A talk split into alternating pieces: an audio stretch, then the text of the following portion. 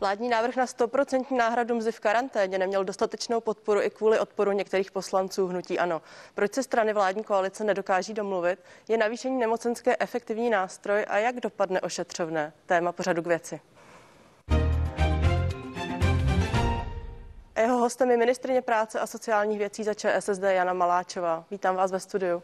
Dobrý den a děkuji za pozvání. Paní ministrině, jste unavená po těch posledních dnech? Já jsem uh, unavená, ano, ale uh, myslím si, že to nevybočuje uh, z toho standardu těch posledních týdnů a měsíců, kdy, kdy se snažíme zvládnout uh, celou tu situaci s koronavirem. Co s vámi udělalo těch posledních pár komplikovaných dní? Mám teď na mysli schvalování nemocenské, kdy vláda v pondělí schválila vlastně tu stoprocentní náhradu.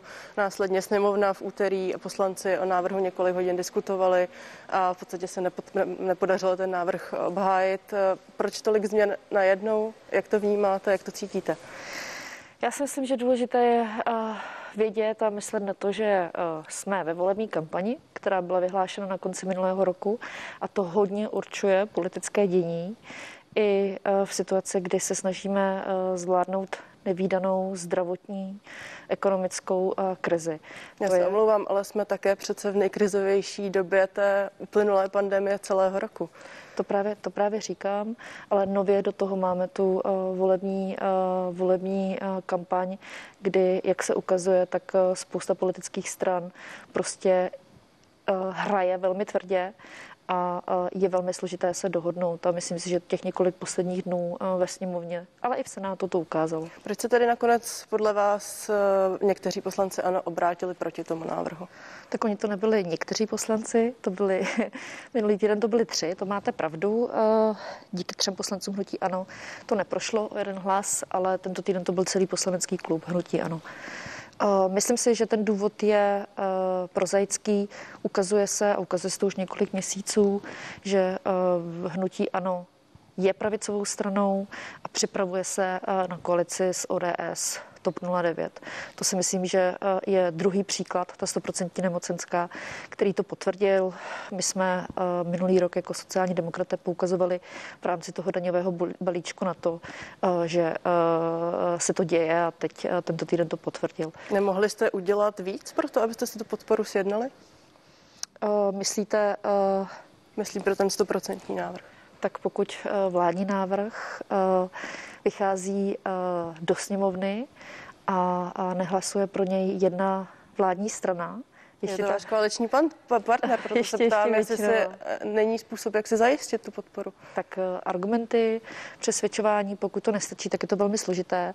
Já jsem se na to včera ptala pana premiéra, co se stalo ve sněmovně, proč eh, neprošel ten návrh, který jsme oba dva podporovali, protože, eh, a vrátím se krok zpátky, stoprocentní nemocenská dočasná je podle mě velmi dobrý, velmi Eh, těžký kalibr krok, jak zvládnout celou pandemii. Já jsem to navrhla, protože jsem o tom byla přesvědčená, že to je jedna z nejdůležitějších věcí, která by mohla zvládnout celou tu situaci a mohla by nás konečně přivést k tomu, že budeme mít světlo na konci tunelu. Podařilo se mi přesvědčit na vládě v pondělí eh, vládní kolegy, hlasovali jsme proto. No a doufala jsem, že eh, ve sněmovně se to podaří také. Tak, jak jsem to zaznamenala, tak eh, v podstatě eh, jedině ehm, eh, ODS a TOP 09 byli proti tomuto návrhu, takže v podstatě bychom většinu ve sněmovně měli. No a když jsem se včera ptala pana premiéra, co se stalo, tak pan premiér říkal, že ve sněmovně nebyl a, a že neví. Když jsem se ptala dál, tak říkal, že kvůli třem poslancům hnutí ano neprošla minulý týden izolačka a teď prošla, takže je vlastně všecko v cajku. Není to frustrující být ve vládě s někým, s kým se nes, ne, v podstatě nesednotíte na tak stěžejních věcech? Pojďte se, politika je často prostě uh, velmi složitá, zaplatitá věc. Uh, já musím říct, že tento týden pokud uh, projde ta izolačka v Senátu uh, a teď prošlo dopoledne jak na sociálním výboru jednomyslně, tak na ústavně právním výboru jednomyslně.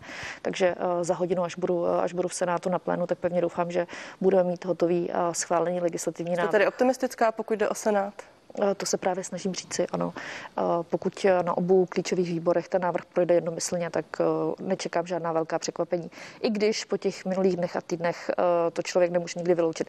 Důležité je, že budu mít funkční nástroj, trvalo to týdny, bylo tam spousta eskapát, to přičítám volební kampani a přičítám to také tomu, že prostě hnutí ano, jako velmi jasně ukazuje, že pravicová strana. Mimochodem říkáte, trvalo to týdny, pokud je to podle vás tak funkční nástroj. Teď jsme měli první výročí od prvního případu covidu v Česku. Proč ten nástroj nepřišel mnohem dříve? No, protože eh, to na začátku hnutí ano odmítalo. Eh, bylo to v říjnu, myslím, minulého roku. A myslím si, že se ta zdravotní situace musela natolik, natolik posunout, aby se ukázalo, že není jiné cesty, než navýšit nemocenskou, protože i izolačka je navýšení nemocenské pro lidi do 35 tisíc korun. Ty vlastně o nic nepřijdou a lidé s tímto příjmem. No muselo se to vlastně takovým způsobem uh, vyostřit, zhoršit ta situace, abychom pak také uh, přesvědčili sociální partnery, zejména zaměstnavatele. Víte, že uh, téměř všechny kroky, které se týkají mého rezortu, tak se musí předjednávat s klíčovými aktéry, kterých se týkají. To jsou na jedné straně odbory a na druhé straně zaměstnavatelé. A ani se zástupci firm to nebylo jednoduché. A ono se často říká, že buď je návrh, buď návrh jde rychle, anebo se vydiskutuje. A ta diskuze prostě skutečně trvá týdny, to přesvědčování. A nakonec to byl pak i ten kompromis, ta izolačka až těch 370 korun, ten kompromis, který vzešel právě z toho sociálního dialogu. Nicméně i přesto, že to byl kompromis, tak minulý týden neprošel. K tomu kompromisu se určitě ještě do, dostaneme, když se ještě zastavím u toho původního stoprocentního 100% Eh, návrhu kompenzace nemocenské. Někteří poslanci právě z Nutí Ano a jsou mezi nimi i velcí zaměstnavatelé, jako například Pavel Juříček, majitel eh, společnosti Brano, eh, skonstatoval, že se bojí zkrátka zneužívání té dávky. Dokonce půjčím se jeho slova pro seznam zprávy zvolil, zvolil konkrétní příklad, že Jarda zavolá Pepíkovi, ať ho nahlásí do karantény. Vy se nebojíte takového zneužívání, ať, ať už jde o 100%, ale i o ten současný návrh? Pojďte se, vyšší nemocenská v době, kdy máme pandemii, aby fungovala, tak lidé, tak, tak musí být postavena na tom, že lidé nepřijdou o peníze. Jo. Pokud, pokud, jste, pokud jste nakažený koronavirem a nemáte příznaky, prostě normálně fungujete, tak eh, racionálně, bohužel racionálně zvažujete to, eh, jestli se uzavřete do karantény nebo do izolace, půjdete na test. Eh, je to pro vás prostě jasná rovnice. A pokud, pokud hrozí, když jste zdraví a můžete fungovat dál, že přijdete o jakékoliv peníze, tak, eh, tak se logicky asi rozhodnete proto, že budete nadále fungovat normálně pracovně. Takže pokud to má fungovat ten nástroj jako izolačka, tak lidé nesmí přijít o peníze. A ten rozdíl mezi izolačkou, tím návrhem, který dneska pravděpodobně projde, a 100% nemocenskou vlastně spočívá ve dvou faktorech. Izolačka funguje pro lidi do 35 tisíc, to znamená 2,8 milionu lidí nepřijde o peníze, pokud půjdu na 14 dní do karantény nebo do izolace. A 100% nemocenská funguje pro lidi do 45 tisíc. Prostě jsme zahrnuli větší množství lidí, zhruba o půl milionu, pak jsou to teda ty 3,3 miliony, do, do toho nástroje. Logicky z toho důvodu, abychom uh, vlastně epidemiologicky podchytili velkou část zaměstnanců. Jo, to znamená rozdíl 35 tisíc versus 45, 2,8 milionů lidí 3,3 účinnější nástroj. Další velká výhoda... Dobře, vy jste tedy ve finále ještě to, současnou podobou spokojená. Další velká výhoda té 100% nemocenské je, že pro zaměstnavatele uh, nebude administrativně náročná. Jo, už je to teď pasé, nicméně v obou případech by zaměstnavatelé dostávali uh, uhrazeny náklady, v případě izolačky dostanou část antiviru, část si odečtou ze sociálního pojištění. V případě 100% nemocenské by všechno si odečetli eh, z, ze sociálního pojištění. To znamená, že eh, argumentům pana Juříčka nerozumím, je to krátkozraké a pokud ten nástroj má fungovat, a myslím si, že ten hlavní cíl je zvládnout pandemickou krizi, rozumím těm obavám, ale zvládnout pandemickou krizi, tak eh, musí převládnout ten obecný zájem nad tím dílčím. A z pohledu celé země, z pohledu toho, co v posledních měsících prožíváme. Pardon, tak... čí, čí zájem tady podle vás převá, eh, převládl zájem průmyslu? To Já si myslím, že v tuhle chvíli ano, převládl zájem průmyslu. Protože pro lidi do 35 tisíc eh, se nic nemění akorát to bude pro firmy administrativně náročnější a, vyjali jsme z toho lidi, všich, všechny lidi, kteří vydělávají víc než 35 tisíc. Na stranu druhou říkáte převál zájem průmyslu. Teď jsme v situaci, kdy firmy budou muset povinně testovat nebo už musí povinně testovat. E, není už to tak velká zátěž zaměstnavatelů a možná reálná obava, že testují a zároveň mi lidi přestanou chodit do práce, možná i z toho důvodu, že zkrátka budou jenom, zdůvodně, eh, jenom z, z, využívat té nové služby tak eh, jsme v nevýdané krizi, sama se to řekla. A bohužel všichni musíme hodně vystoupit z té komfortní zóny. Hodně věcí musíme dělat nad rámec toho běžného života, tak jak jsme ho znali před rokem. A pokud to neuděláme, všichni, všichni, každý musí vystoupit eh, nad rámec toho, co byl zvyklý, tak, eh, tak se té krize nezbavíme. Je to velmi jednoduché. Hostem pořadu k věci je ministrině práce a sociálních věcí Jana Maláčová. Bude podle vás stačit eh, to testování ve firmách, které jsem tady před chvílí zmínila? Uvidíme, v tuhle chvíli je důležité s tím začít, podívat se, jak to funguje. Klíčový moment je teď, aby eh, jsme eh, sem dostali dostatek testů a dostatek kvalitních testů. To jsou opravdu ty dva klíčové momenty. Jestli dnes Senát schválí izolečku, tak to budou dva důležité prvky. No a potom bychom asi v příštích dnech měli eh, intenzivně diskutovat, jestli protestovat lidi jednou za sedm dní, jestli je dostatečné, anebo jestli bychom neměli jít na nějaký nižší interval. Já osobně mám zkušenost z minulého října, kdy jsme rozjížděli testování v sociálních službách tak abychom ochránili klienty, a, ale i naše zaměstnance. A, a ukazuje se, že to je velmi dobrý nástroj, velmi účinný jak co nejvíce podchytit tu nákazu v těch zařízeních v případě sociálních služeb. Nicméně v sociálních službách testujeme na pětidenní bázi. Takže uvidíme, je to na rozhodnutí prostě odborníků, epidemiologů, zdravotníků, takže uvidíme. Nestane se podle vás to, před čím už tak trochu varoval váš předseda Jan Hamáček, a sice, že teď všichni budeme tři týdny dodržovat opatření, firmy začnou testovat a pak zjistíme, že to nestačilo a přistoupíme právě k zavření průmyslu, které tady všichni diskutují. No, o tom, o tom byla celá ta debata kolem 100% nemocenské v pondělí, že si musíme říct za prvé, jestli ta opatření jsou, která jsme teď uvedli v život, jestli jsou dostatečně rázná. To je jedna část debaty. A druhá část debaty je, že v tuhle chvíli prostě musíme my jako vláda a zejména premiér vytvořit atmosféru důvěry, kde se velmi jasně lidem řekne, co bude po těch třech týdnech následovat, co jsou možné scénáře. Myslím si, že by bylo velmi nebezpečné v lidech eh, vzbudit pocit, že když ty tři týdny eh, vydržíme, tak okamžitě pak začneme rozvolňovat. Myslím si, že ta situace taková nebude a je potřeba eh, mít vlastně jasný plán. Já dlouhodobě říkám, že mně se, mně se líbí ten německý model, jak Německo zvládá celou situaci. A tam se, tam se velmi jasně lidem říká, co bude následovat, co se musí stát a za jakých podmínek se pak začne rozvolňovat.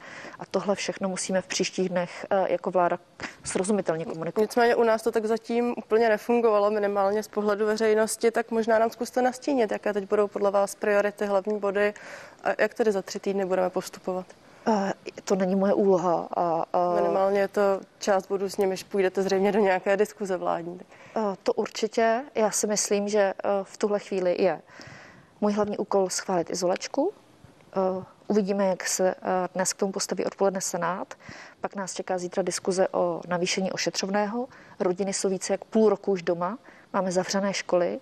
Všichni tím obrovsky trpí a, a kromě toho, eh, že můžeme lépe zvládnout, zejména ministerstvo školství, distanční výuku a udělat všechno pro to, aby první na řadě, se ještě aby první na řadě v rozvolňování byly školy tak, eh, tak musíme zajistit finanční rodiny, protože ty jsou na tom extrémně byty, že jsou školy a, a teď nově i školky zavřené. Takže po uh, izolačce, ošetřovném, mám na starosti pak udržet sociální služby motivované. Já chápu vaše kompetence, chápu starosti vašeho rezortu. Ptám se vás, jakožto člena vlády, jaký teď bude další postup a ptala jsem se na to, zda teď opravdu není na řadě podívat se blíže na průmysl, protože i mimo jiné pan Hamáček už nastíňoval, že si myslí, že by bylo dobré zavřít některé firmy a Následně premiér Babiš ho také vyzval, ať zkusí vytvořit nějaký seznam, o jaké firmy by se mělo jednat. Já se tedy ptám, jestli reálně podnikáte nějaké kroky v této oblasti. No, kromě motivací sociálních služeb hned se dostanu k té odpovědi, kterou, nebo k té otázce, kterou jste mi dala. To jsou ty věci, na které se soustředím. Jinak my jsme už minulý týden jako sociální demokraté velmi jasně řekli, že nelze prostě přistupovat k celé situaci tak, že trpí vlastně veškeré společenské a ekonomické sektory, kromě průmyslu.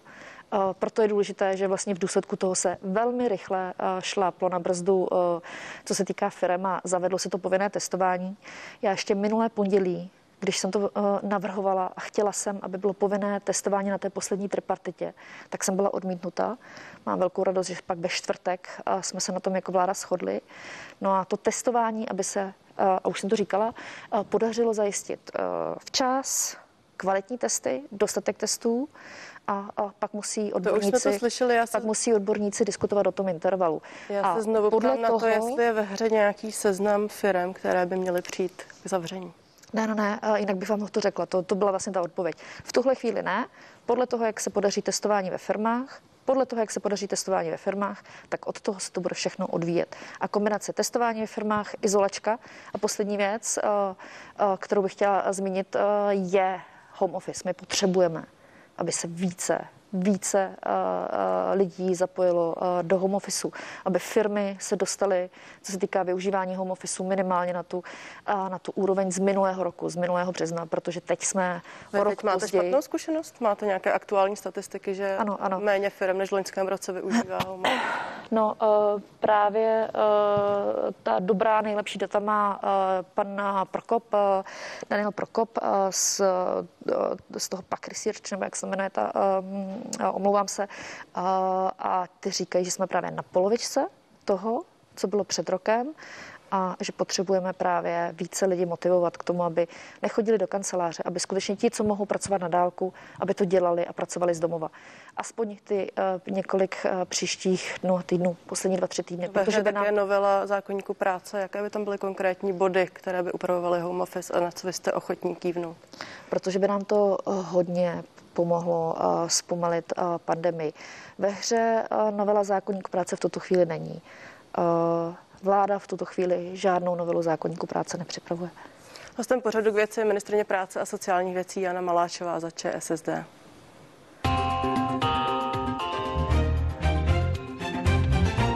Měla jste také plán navýšit ošetřovné i vzhledem k tomu, že se zavřely nejnižší ročníky škol a také školky. Eh, je tam reálná podpora hnutí ANO? Ano, nějakým způsobem jsme to předběžně projednávali a myslím si, že eh, v situaci, kdy máme, jak už jsem zmiňovala, půl roku zavřené školy a školky, tak nemůžeme mít nižší ošetřovné, než tomu bylo na jaře minulého roku, kdy tuším, že ty e, školy, školky byly zavřené několik málo měsíců.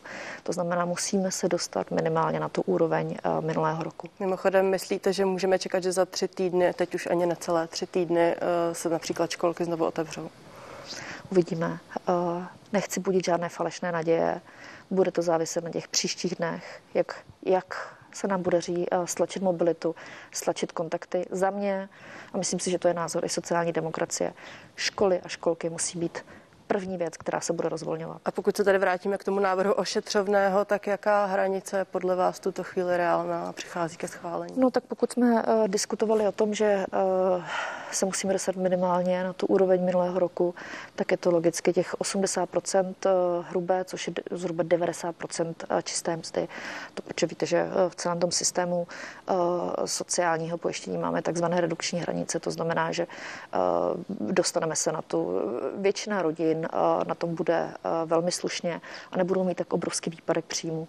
Myslím si, že zejména těch nízkopříjmových anebo samoživitelských rodin se to týká nejvíce.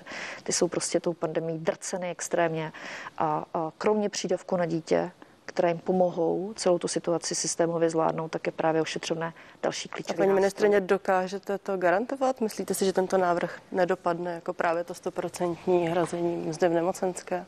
Paní kolegyně, rozhoduje parlament, jsme v parlamentní demokracii a pokud parlament nebude... Já se ptám pouze na to, zda si budete schopni zajistit podporu.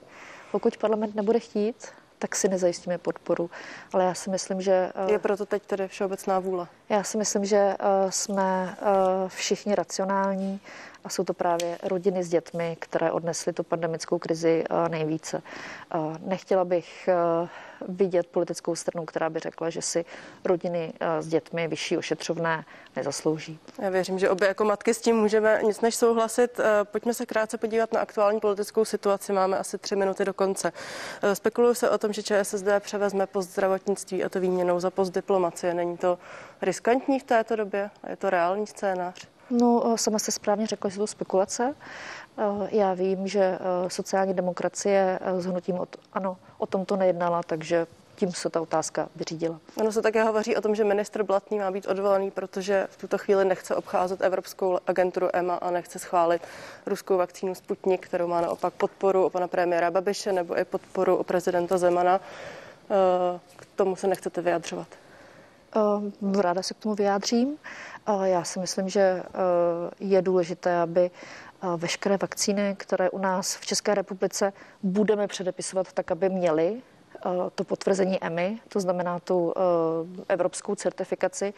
Dokáže si představit to, co zaznívá ve veřejném prostoru, že pokud bude někdo chtít eh, vakcíny, které razítko s jednodušším to EMI nemají, tak by to mělo být na dobrovolné bázi, to si dokážu představit. Neodradí Ale... podle vás celá ta diskuze o spolitizování nebo jakési ideovosti teď spousty lidí právě od toho, že budou akceptovat jakékoliv očkování? Hmm. Já si myslím, že eh, důležité je, aby nastartovala kampaň ministerstva zdravotnictví, aby prostě skutečně se to rozdělo. Konec konců předbíhající eh, miliardáři, kteří se eh, vlastně převlékají za zdravotníky, aby vakcínu dostali. Je výborná kampaně, ale měla by nastartovat i ta oficiální. Důležité je, aby se lidé nechali naočkovat a abychom to co nejdříve zvládli dostat sem velké množství vakcín. Překvapila vás informace, že Tomáš Petříček chce kandidovat na post šéfa ČSSD? O, to je dobrá otázka. Trochu mě to překvapilo. Podpoříte ho? Ne, ne, ne, já už jsem se vyslovila, že z těch dvou kandidátů bych se rozhodla pro předsedu Jana Hamáčka. Nezvažovala byste sama kandidaturu na takový post? Ne, ne, já takové ambice nemám. A nesouhlasíte s tím, že ČSSD musí změnit směr? Pojďte se, to jsou věci, které jsou vnitrostranické. My máme v tuto chvíli vládní odpovědnost a dostávám spoustu otázek právě na všechno, co se týká sjezdu a co směřuje ke sjezdu sociální demokracie, který bude za pár týdnů. A bohužel v tuhle chvíli primární je zvládnout tu bezprecedentní zdravotnickou situaci a pak se můžeme dostat k tomu, jak budeme řešit situaci uvnitř sociální demokracie. Otázka na závěr. Rýsuje se volební spolupráce se zelenými, kterou jste avizovali? Ano, ano, já jsem velkou zastánkyní toho červeno-zeleného projektu. Myslím si, že 21. Eh, století bude o tom, eh, jak zabránit vykořišťování lidí a jak zabránit vykořišťování přírody. Eh, já jsem dlouhodobě žila v Německu a mně se ta červeno-zelená koalice velmi líbila. Myslím si, že to je věc, vlastně otázka budoucnosti. Je to velmi perspektivní. Uvidíme, jak námluvy se zelenými proběhnou. Já si myslím, že to je správná cesta, že sociální demokracie by touto cestou měla jít. Říká ministrině Jana Maláčová za ČSSD. Díky za rozhovor.